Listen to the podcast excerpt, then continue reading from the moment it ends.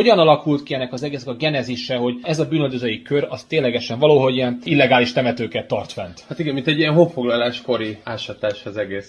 Miért, miért lett ilyen vérengzős ez a történet? Honnan is kezdjem kicsit távolról, bár lehet, hogy pontosítanék egy picit rajta. Ugye 98-as hivatalos rendőrségi adat ez a 113 eltűnt személy. Ez arra az időszakra, hát ugye a 90-es évekre vonatkozik, amikor még tulajdonképpen a kettő kéz a kézben járó Dunaszerdei bűnszervezet a Sátor Lajos, illetve Sipos Milán féle birkózók és a pápai Tibor féle többiek.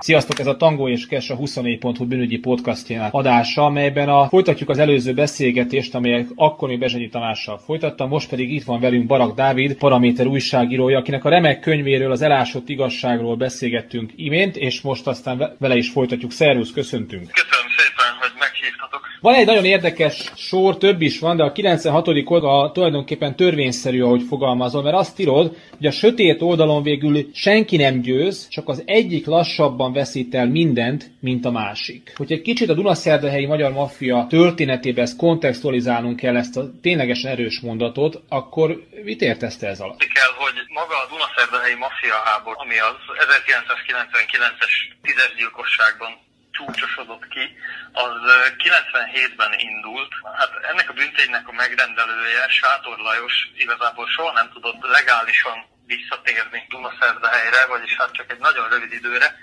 mivel 2000 augusztusától nemzetközi elfogadó parancs volt ellene érvényben, hát igazából nagyon sokáig húzta a szökést, 10 évig, ugye 2010-ben gyilkolták meg őt saját barátait. Legfőképpen főképpen ezt takarja ez az, ez az idézet, tehát hiába, hiába gyűrte le sátor a rivális Dunaszerdei bandát 99-ben, 2010-ig nem tudta élvezni azt, amit élvezni akart, tulajdonképpen évtizedes menekülésre kényszerült, annak olyan vége a klasszik gangster szoriknak szokott lenni. Azt írod a, a könyvnek a végén, forrási jellege hozzájárulsz az olvasóknak a tolagos rekonstrukciójához, mert hogy a olvasottakhoz, hogy 98-ig 113 személy tűnt el a csalló közben. És ami nagyon érdekes, hogy a Nemzeti Bűnöldözési Ügynökség 18-ban, 2018-ban és 2019-ben több mint egy éven keresztül napi 8 órában kutatott markológéppel a bűnszervezet titkos temetői után. Hogyan alakult ki, hogyan történhetett meg az, hogy a Dunaszerdahelyi magyar maffia hogy is mondjam, ilyen eszközökben és, és kivégzési módokban és eltüntetésekben nem ismer mennyiségi korlátokat. Ha innen nézzük a magyarországi magyar maffia, akkor az MB1 vetekszik az MB3-mal, vagy a megyei első osztályú. Hogyan alakult ki ennek az egész a genezise, hogy ez a bűnöldözői kör az ténylegesen valahogy ilyen illegális temetőket tart fent? Hát igen, mint egy ilyen honfoglaláskori ásatás az egész. Miért, miért lett ilyen vérengzős ez a történet? Honnan is kezdjem kicsit távolról, bár lehet, hogy pontosítanék egy picit rajta. Ugye 98-as hivatalos rendőrségi adat ez a 113 eltűnt személy. Ez arra az időszakra, hát ugye a 90-es évekre vonatkozik, amikor még tulajdonképpen a kettő kéz a kézben járó Dunaszerdei bűnszervezet a Sátor Lajos, illetve Sipos Milán féle birkózók és a pápai Tibor féle többiek, vagyis hát ez a ö, klán áldozatairól beszélünk itt, ez a 113 személy. Tehát amikor 2016-ban, illetve 2017 újra holtestek után kezdett kutatni a rendőrség, akkor azok kizárólag már a sátorlajos ezredforduló utáni áldozatai voltak. Tehát ez a 113 eltűnt személyből igazából egyet sikerült megtalálni akkoriban. 112-ről továbbra sem tudjuk, hogy, hogy hol vannak, és hát nagyon nehéz is volna már előkeríteni őket, mivel hát a gyilkosaik is halottak már a legnagyobb valószínűséggel. Tehát amikor a, a Nemzeti Bűnöldözési Ügynökség 17-ben hullákat kezdett keresni, akkor azok már a, a Sátor Lajos ezredforduló után utáni áldozatai voltak. Itt is több tucat személyről beszélünk. Tehát ennyit így pontosításként. Miért tűnt el ennyi ember? Ilyen korszakokon átívelő dologról beszélünk. Az abszolút, abszolút. Erre a kérdésre röviden kéne válaszolnom. A csalóközi mafiának a 90-es években olyannyira munkamódszerévé vált az emberek eltüntetése és likvidálása. Igazából egészen 2010-ig ez volt a bevett szokás. Most ugye miért kellett eltüntetni ezeket az embereket, viszont már tényleg a rendszerváltás utáni első években nyúlik vissza ez a történet.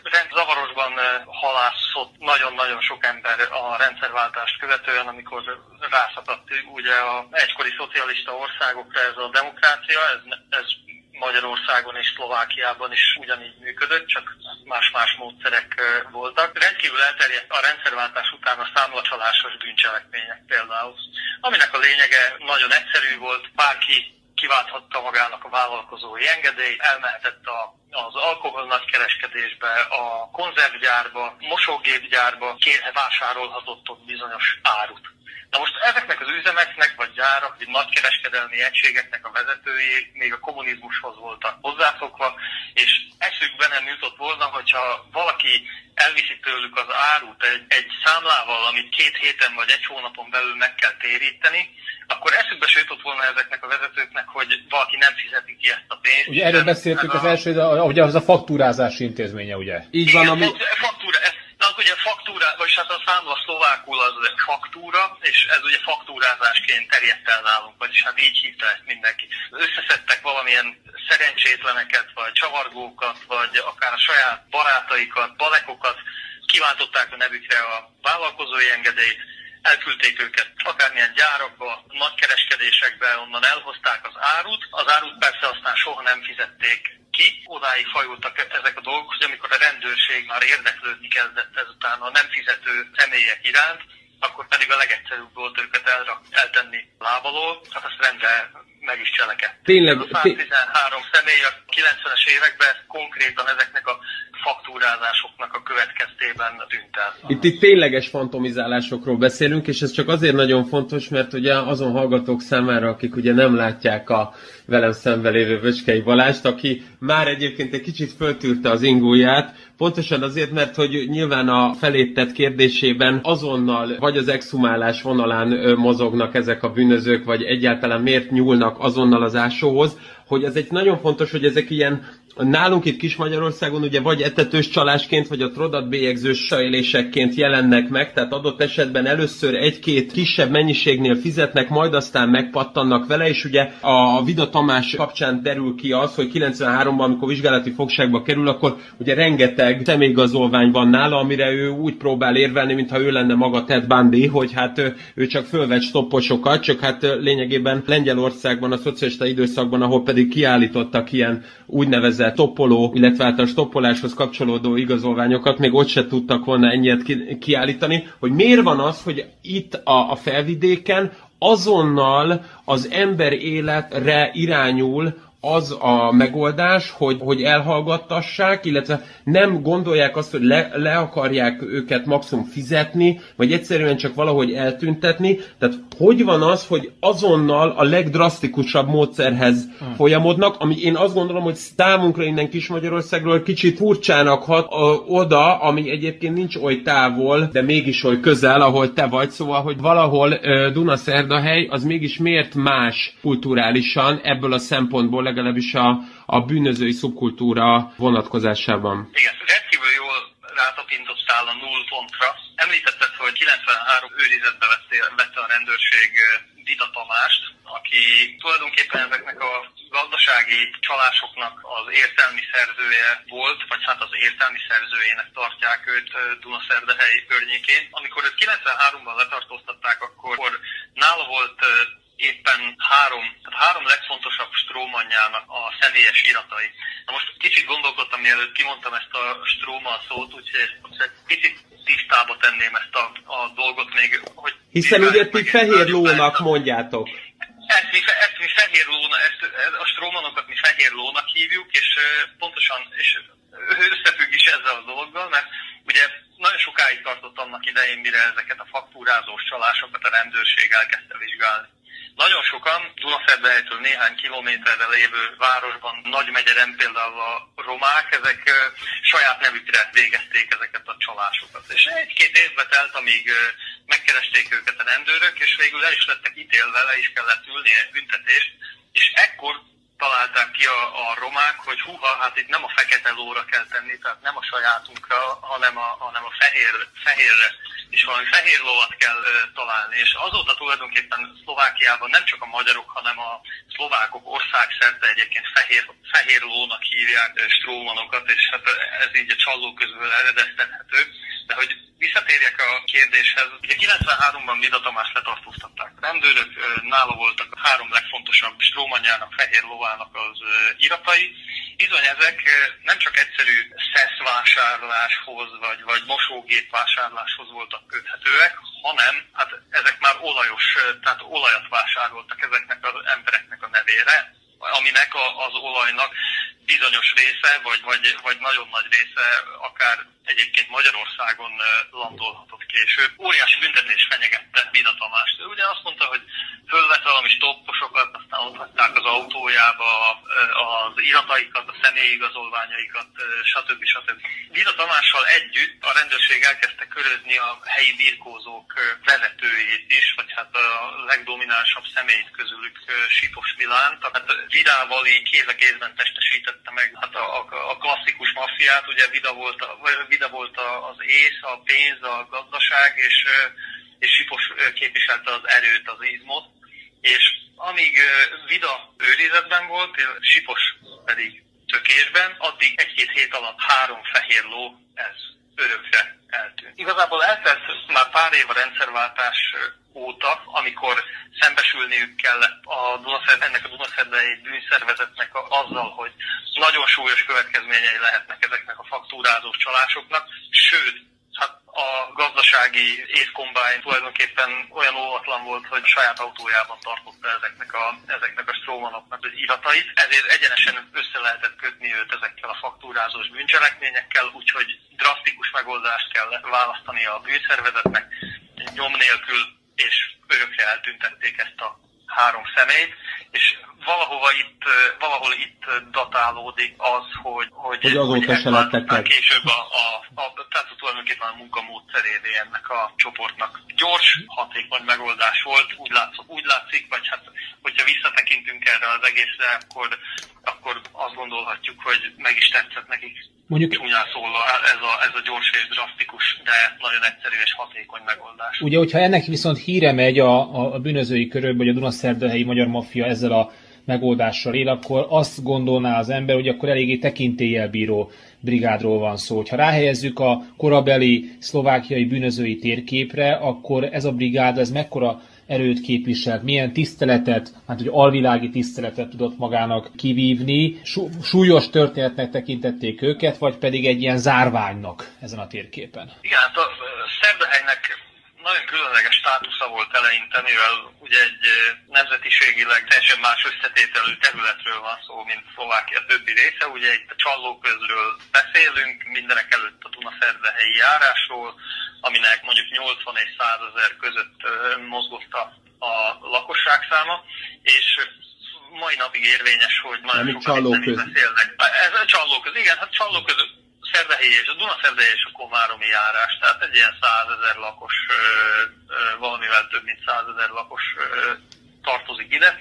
Ez egy magyar terület tulajdonképpen. Központi hatalomnak a kommunizmus bukásával nem volt igazán nagy beleszólása itt a dolgokba, ugye hát már lejártak azok az idők, amikor, amikor ki lehetett nevezni a helyi pártfunkcionáriusokat, akik itt, akik itt aztán mindent irányítottak, vagy amikor még eldöntették, hogy a helyi üzemeket vagy gyárakat melyik káderek irányítsák.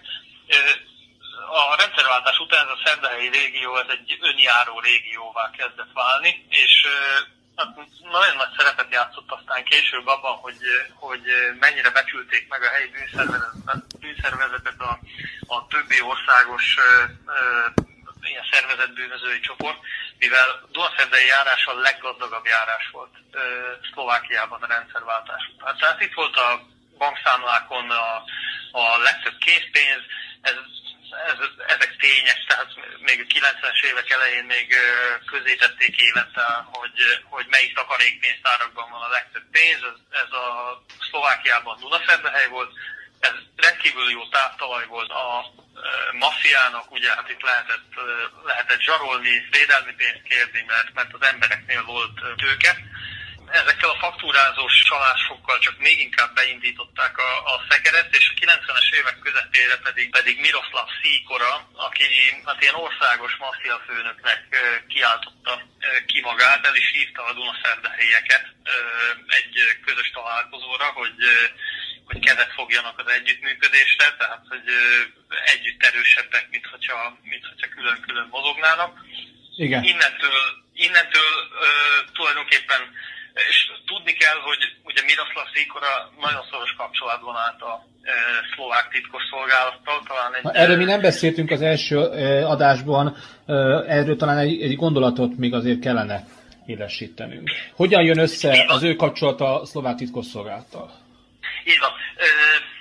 Hát talán a leg, hát ez egy egész, egy, egy, akár egy egész adásban ecsetelhetnénk azt, hogy, hogy, hogy a Mecsiar-féle, tehát ugye Vladimir Mecsiar-féle hatalom hogyan használta és használta ki annak idején a titkosszolgálatot, de nagyon egyszerű, elég, hogyha csak egy esetet említünk, és akkor abból a, a, a laikus hallgató is le tudja szűrni, hogy ö, hogyan működött annak idején a, ö, a, hatalom és a titkosszolgálat viszonya.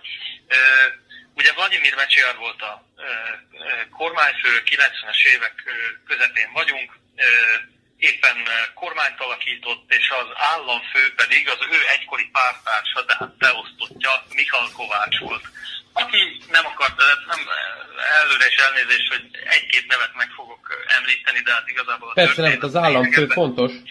Államfő Mikal Kovács Igen. volt, aki viszont nem volt hajlandó kinevezni a privatizációs miniszternek Vladimir Mecsar legközelebbi emberét, Ivan Lexát.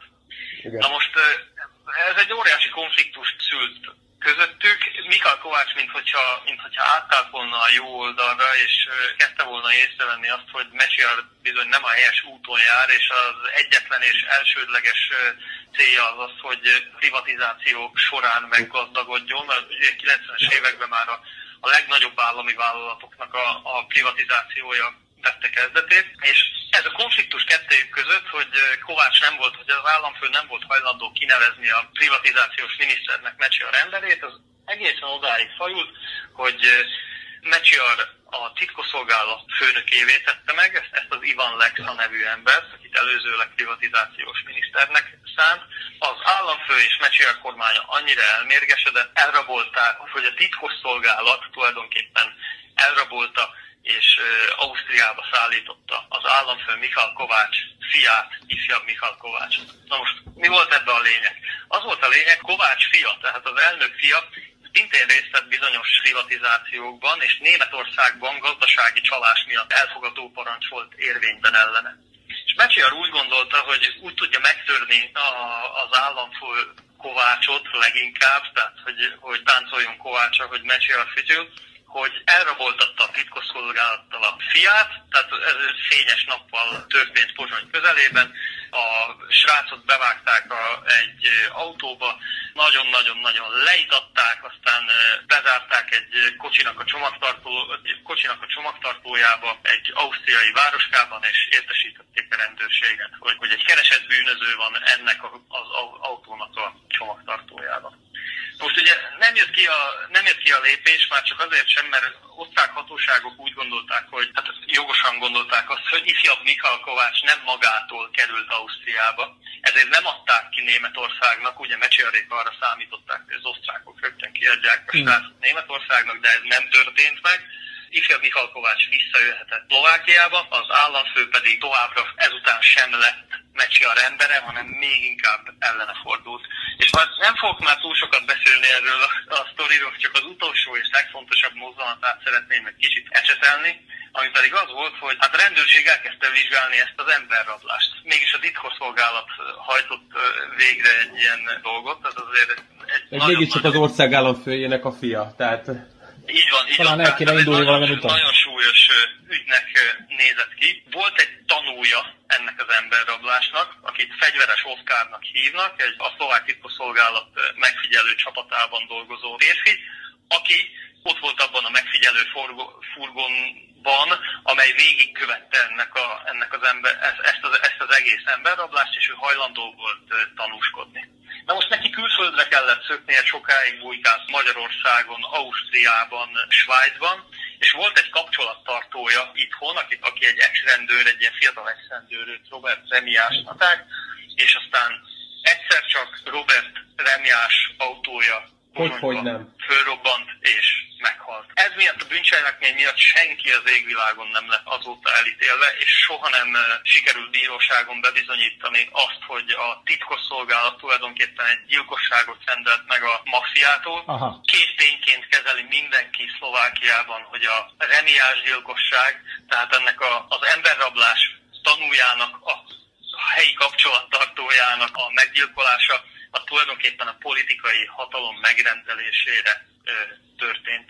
Tehát ezen a, ezen a, ezen a téren tökéletesen lehet szemléltetni a titkosszolgálat és a Mecsiar-féle hatalom viszonyát, és talán annyit még hozzátennék, ez lehet, hogy a magyar hallgatóknak ismerősen hangzik József Rohács neve. Szintén nem volt eltélve ezért a bűncselekményért, de késztényként van kezelve, hogy a remiás gyilkosságot, tehát a, kocsiján, a férfi kocsijának a fölrobbantását ezt ő követte. Pont erről Tamással egy másik helyen beszéltünk a Rohácsok a szerepéről. Amit egy picit a könyvből talán nyilván nem, nem, nem lehetett tárgya könyvnek, de most ezért jó, hogy beszélgetünk és megkérdezhetjük, hogy a szlovákiai magyar politika az hogy állt ehhez az egész Dunaszerdahai e, magyar maffiához.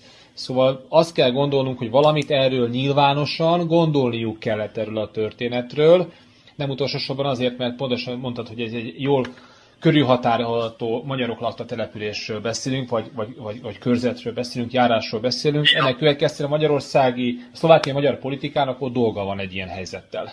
Nem utolsó, hogy évtizedekről beszélünk. Igen, hát az az igazság, hogy 94-ben jelentek meg a szlovákiai magyar sajtóban utoljára bizonyos oknyomozó cikkek, amik a Dunaszerdei maffia tevékenységével foglalkoztak. Bocsánat, hogy megakasszalak, ezzel erős állítást tette, hogy, mert ugye ezzel azt mondtad, hogy el is tűntek utána és akkor ezzel emögött valamit kell fej, sejtenünk. Igen. Vagy nem íróltak helyesebben inkább? Na.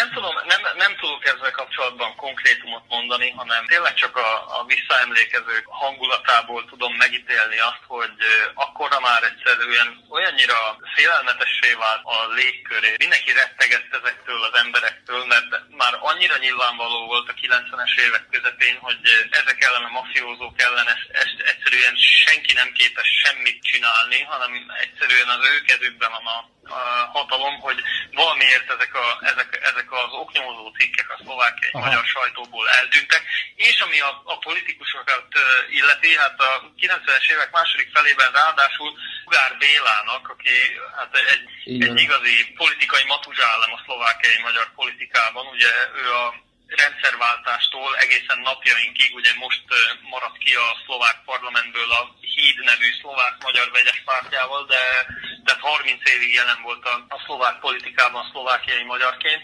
Egyszer például az ő udvara előtt robbant egy kézigránát. Hát illetve volt olyan pártársa, aki együtt működött egyébként Sátor Lajossal is. Tehát, hogy meg nyilván amit te mondasz, az a ugye későbbi, igen, benne van a mecsiár időszaknak a kellős közepében. 15 év.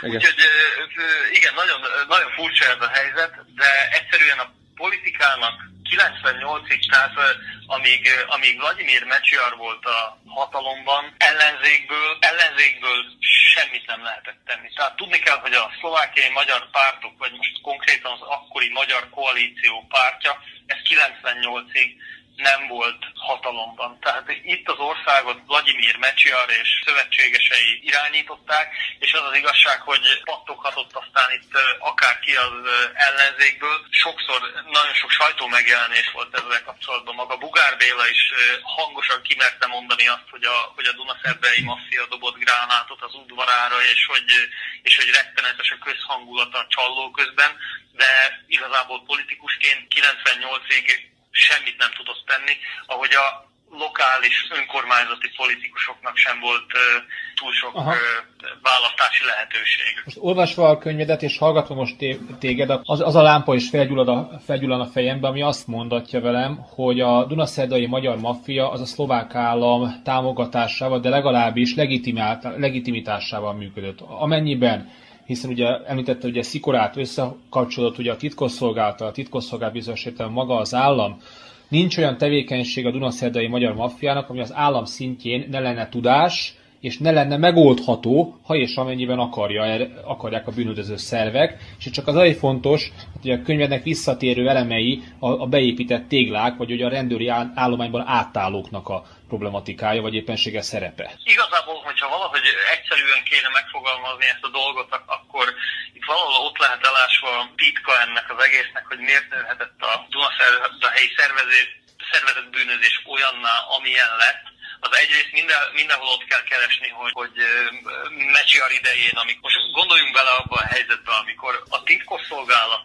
tegyük föl, hogy egy, egy gyilkosságot rendel meg a maffiától a 90-es évek közepén, akkor ebből a dílből aztán hogy akar kiszállni a politika? Tehát innentől, innentől nincs visszaút, mert innentől a, a másik oldal egyszerűen olyan információk birtokában van, most gondolok itt a maffiára, hogyha aztán a titkosszolgált vagy a hatalom elengedné ezeknek a bűnözőknek a kezét, akkor, akkor annak rettenetes következményei volnának a, a politikusokra nézve. Ez, ez volt mindenképpen az egyik, de hát ez országos viszonylatban is jelentős volt, tehát ez nem csak a Duna-Szerdehelyi régióra volt érvényes, ez inkább azt magyarázza, hogy, hogy a szlovákiai szervezett bűnözés miért épülhetett ki olyan brutálissá, amilyen volt. És aztán Dunaszerdahelyen pedig ott volt az a faktor, hogy ez az ország leggazdagabb régiója volt, kétség, kétség kívül. A másik pedig az, hogy, egy, egy, a, hogy ez egy magyar nemzetiség által lakott terület, ahol kiválóan el lehetett bújni a nyelv mögé, nem volt megfeltétlenül a többségi társadalomnak a, az érdeklődése, és egy ilyen zárt közösség pedig, pedig sokkal nehezebben tud esetleg segítséget kérni, mert tehát ugye a segítséget a a politikától vagy a többségi nemzettől kéne kérni, aki, aki viszont egyszerűen el van tőle fordulva. Most még itt nem ecseteltük, meg ne is ecseteljük inkább ezeket a nemzetiségi konfliktusokat, amik a, amit a, a Mecsiar féle kormányzás hított, de egyszerűen több, tehát egy ilyen nagyon sok faktorból tevődött össze az, hogy a Dunaszerdahelyi szervezett bűnözés mm.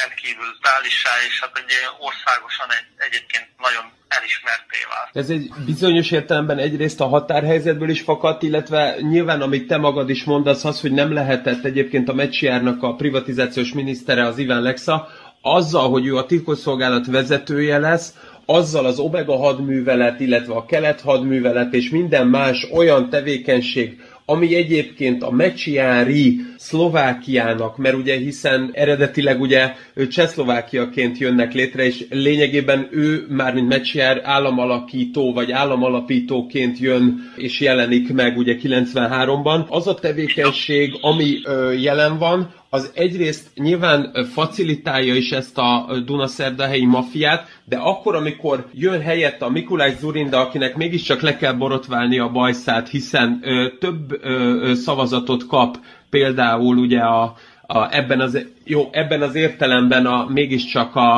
a, az az ellenzékiség, az a mecsiári rendszer, amit egyébként meg akarnak haladni, azzal együtt a, a 90-es évek végétől talán esetleg jön-e egy más generáció, jön-e egy más tevékenységi forma, vagy az, amit most például mondtál a, a Bugár Béla kapcsán, hogy politikai matuzsálem, az az, hogy mondjuk a Csörgő Judit ugye együttműködött a Sátor Lajossal, az azt jelképezi, hogy hiába ö, haladták meg a mecsiári rendszert, a Dunaszerdahelyi maffia pontosan azért, mert egy határváros, egy határ ö, régió nem ö, alakul át és nem transformálódik, nem változik meg, ugyanazokat a metódusokat hajtja végre, amit a 90-es évek elején. Igazából, amikor az általad is említett Csörgő Judit, Sátor Lajos élettársa volt már 2005-án, tehát amikor ő belépett Gárbéla Híd nevű pártjába, ami 2009-ben alakult, akkor, akkor Sátor Lajos egyébként már,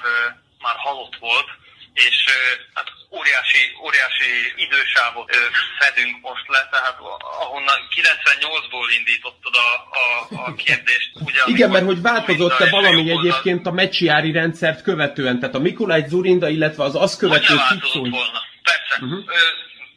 Csak a szerdahelyi maffia kapcsán. Ugye azt mondja a Tamásnál, hogy makroszint, makroszinten vannak változások. Talán arra irányult a kérdés, hogy, hogy vagy ha jól értem, Tamás, azt kérdezi, Így van, hogy, hogy a makroszinten vannak változások a politikai osztályban és a szervek viszonyát illetően, de mikroszinten dolgok nem nagyon változnak. Nyilván a szereplők igen, de az elkövetési módok, a beágyazottságok és minden akkor hogyan? Sok minden változott. Tehát 98-tól mondhatjuk azt, hogy, hogy minden más lesz. Ugye egyrészt vegyük a politikai vonalat. A Mecsiár ugye porba tiport a jogállamot, ez egy, ez egy nem létező fogalom lett akkor, amikor már akkor, amikor Zulindának átadta ugye a kormánybotot, politikai célként pedig mindenképpen azt kellett kitűznie a hatalomra kerülő jobboldalnak, vagyis Zulindáéknak, hogy az országot be kell vezetni az Európai Unióba, a NATO tagjává kell válni. Ezek a célkitűzések, ezek hatalmas változásokat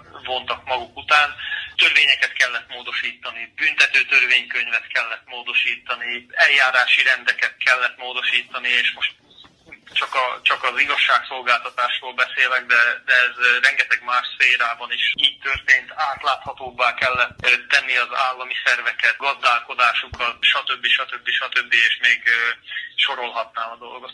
Olyan szempontból is történt változás, hogy Dunaszerdahely szempontjából pedig ez egy egészen kulcsfontosságú változás volt, hogy igazából most nem a, nem a mi emberünket, tehát idézőjeles mecsiari értelemben vett mi emberünket kellett valahova odaültetni, hogy majd mindent a szőnyeg alá söpörjön, és majd ő lesz a rendőrfőnök, ő lesz a járási ügyész, ő lesz a helyi bíróság elnöke, és akkor mindent el tudunk intézni, minden rendben lesz. A Zulinda féle hatalom lehetőséget adott arra, hogy valóban kompetens és tenni akaró emberek kerüljenek országszerte irányító pozícióba. Dunaszerdehelyen egyébként nem feltétlenül ez volt a cél, mert Dunaszerdehelyre egyébként, tehát ugye nyilván amikor Mecsiar megbukott 98-ban, leváltották a legtöbb rendőrfőnöket az országban. Nyilván, hogy mindenhova kompetens és tenni akaró embereket akartak ö, tenni, Dunaszerdahely ilyen szempontból azért volt különleges, senki nem mert járási rendőrfőnökké válni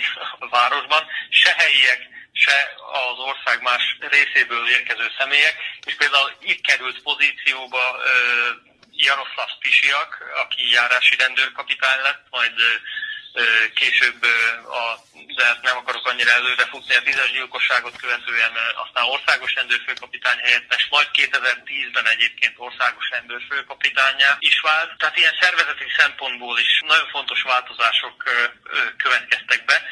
Amit említettek az, hogy, hogy, hogy makroszinten látni, de mikroszinten annyira nem a változást, vagy esetleg fordítva. Igazából a módszerek változtak, finomodtak, tehát hogyha most, most példát akarnék mondani erre, akkor már nem a faktúrázós csalások voltak a, volt a fő profilja, aztán 2000-es évektől a maffiának szépen lassan eltűntek a védelmi pénzek, ugye már nem voltak privatizációk, se nagy, se kis privatizáció, tehát nem lehetett megfélemlíteni a licitálókat, hogy aztán áron alul a kiválasztott ember szerezze meg a lángos sütő bódét, vagy az újságárost, vagy az acélgyárat.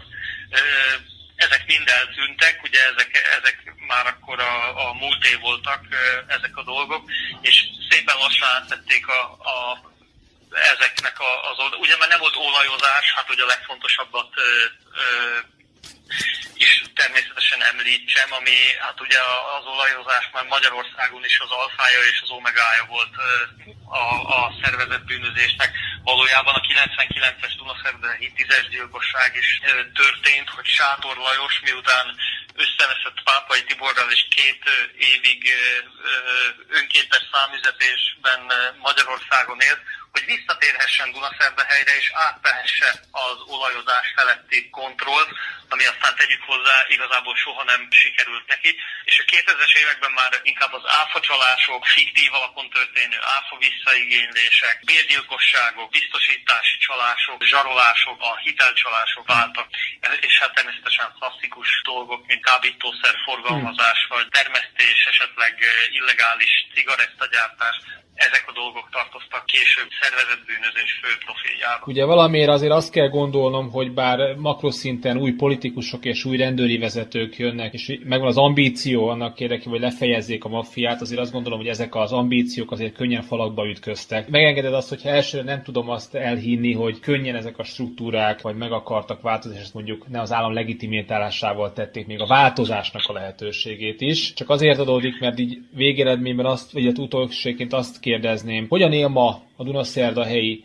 magyar maffia az emlékezetben, ott lokálisan. Egyrészt Magyarország nyilvánosságban más miatt jön be mostanában Dunaszerdahely, ugye leginkább labdarúgás révén, és azért azt gondolná az ember, hogy ez egy ilyen béke szigete, és akkor ott nagyon sok romanticizmus, meg romanticizmus meg tud jelenni, de bennünket az érdekel, hogy ennek a sok évtizedes történetnek azért kell, hogy valamilyen értelemben, hát ha nem is szociális ágensé váljon, hogy van ennek erős emlékezete, az kétségkívül így van, a szervezetnek a továbbélése. Még visszatérnék erre a kommentethez, amit fűztél a vádatom elmondottakhoz, teljesen elfogadom. Természetesen a változások nem működnek csettintésre sehol. Hadd tegyem hozzá, hogy kedden vagy szerdán nálunk 13 bírót vettek, vett őrizetbe a rendőrség, köztük a legfelsőbb bíróság megbízott elnöknőjét is, Tegnap az Alkotmánybíróságon tárgyalták, hogy hányukat lehet, lehet előzetes letartóztatásba helyezni. 13-ból bírónál fogadta el a, a vizsgálat fogságot az Alkotmánybíróság. Most fog majd a hétvége folyamán eldőlni, hogy ezek a bírók valóban elmennek-e a letartóztatásba, kerülnek-e. Hát bocsánat, azért a Balázsi itt nyilván a, bele, a belekérdezése, vagy az én belekérdezésem az ugye az a szeviép botránytól egészen addig terjed egyébként, hogy ugye záhonyban mindig el lehet vinni annyi navost egyébként, ami, amennyit nem szégyez. Tehát, hogy nyilván egyébként ez egy nagyon fontos kérdés, hogy az olajozás kapcsán az ugye egyébként akkor még nem tőkeerős politikai pártoknak a, a megfinanszírozásáról szól, tehát hogyha ez egyébként már megtörténik, akkor igazából nyilván átalakul, és az a kérdés, hogy egyáltalán lehet-e emlékezetéről beszélni a Dunaszerdahelyi maffiának, vagy ma is van Dunaszerdahelyi maffia, csak mi ilyen elemzők még mindig a múltban élünk. Haragudjak kommentárhoz, csak mindenképpen hozzá szerettem volna fűzni azt, hogy, hogy valóban ezeknek a rettenetes 90-es és 2000-es éveknek mennyire isszuk még a mai napig is a, a levét, és mennyire, mennyire nehéz kigyógyulni ebből az egészből. Ezzel csak ezt akartam szemléltetni, de elnézést, hogy elkanyarod a témától. A Sátor Lajos féle bűnszervezet legtöbb tagja igazából ma már elítélt börtönbüntetésüket mhm. tölti. Az, hogy hogyan emlékeznek vissza rájuk, az egészen különböző. Ugye már hogyha csak arra gondolunk, hogy például a Dunaszerdei Fontána étteremben van egy picik emléktár. Épp ezzel zártuk az első részt, igen. Sajátos, sajátos emlékezett politika. Egy emlékezett ugye, kultúra. Ugye az mondjuk ki, hogy 99. március 25-én 10 ember életét vesztette tisztelet emléküknek, tehát ebből is lehet következtetni arra, hogy nem mindenki ápol ilyen negatív képet a Dunaszerdahelyi szervezett bűnözésről, mint amit a valóság ad. Talán ez a brutalitás, ez a működés, aminél minden problémára gyilkosság volt a megoldás, és nem feltétlenül csak a bűnszervezet feje, hanem, a, hanem az emberei is ezt alkalmazták, ezt szokták meg, erre voltak beoltva. Ez minthogyha már eltűnőben volna. Reméljük, hogy soha nem is tér vissza. Bűnszervezetek a klasszikus pápai féle, sátorféle tiák vezetői ma már vagy halottak, vagy börtönben vannak. Akik nincsenek börtönben, azok remélhetőleg hamarosan börtönbe, börtönbe kerülnek, vagy pedig nem fognak börtönbe kerülni, mert együttműködő vádlottakról van szó, tehát bűnözői csoportok egykori tagjairól, akik ismerő vallomást tettek, illetve beköpték a nagyobb halakat. Ez a klasszikus szervezet bűnözés eltűnőben van, viszont hát az élet nem áll meg. Azt hiszem, hogy még mindig nincsen vége az áfa csalások korának, és ahogy Magyarországon, úgy, úgy Szlovákiában is van mit tenni ezzel kapcsolatban, mert úgy néz ki a helyzet, hogy regionális kiskirályok nőnek ki a uh-huh. földből, és ez elég kellemetlennek tűnik, és néha már olyan méreteket tölt, hogy az ember elgondolkozik. Tehát valóban elgondolkozik azon, hogy fúha, mikor történik már valami miközben úgy tűnik, hogy nemzetállamok bizonyosítóan bezárkoznak, közben a bűnözők meg internacionalizálódnak. Nem volt ez másképp Ilyen korábban sem. visszafelé olvassák. El kell mondani a hallgató kedvéért, hogy Barak Dáviddal szívesen találkoztuk volna személyesen is, csak a koronavírus ugye éppenséggel ennek a dolognak és az utazásnak és a mobilitásnak akadályát képezi. Vagy valójában egyébként pont azt csináltuk, amit egyébként ezen áfázós ö, nagy cégek is egyébként akár egy milliárdos vonalon, hogy hát látszólag egyik országból a másikba átmegyünk, de valójában egyébként ez csak papíron történik, itt csak hangban történt, de mi nagyon örültünk egyébként, hogy hallhatunk, főleg egyébként a Balázs, amikor ilyen ö, hozzászólásokat teszek. Ám bár, papíron, ám bár papíron is egyébként, mert hogy ajánljuk a hallgatóknak az Elásott Igazság című könyvedet. Balad Dáviddal beszélgettük, köszönjük szépen, hogy itt voltál velünk. Nagyon szépen köszönjük. Én köszönöm a meghívást. És er, ez volt a Tango és Kes adása, legközelebb speciális. Tehát hamarosan egy Újra. olyan új témával, ami valójában mi már akár. tudjuk. Sziasztok. Így van, sziasztok.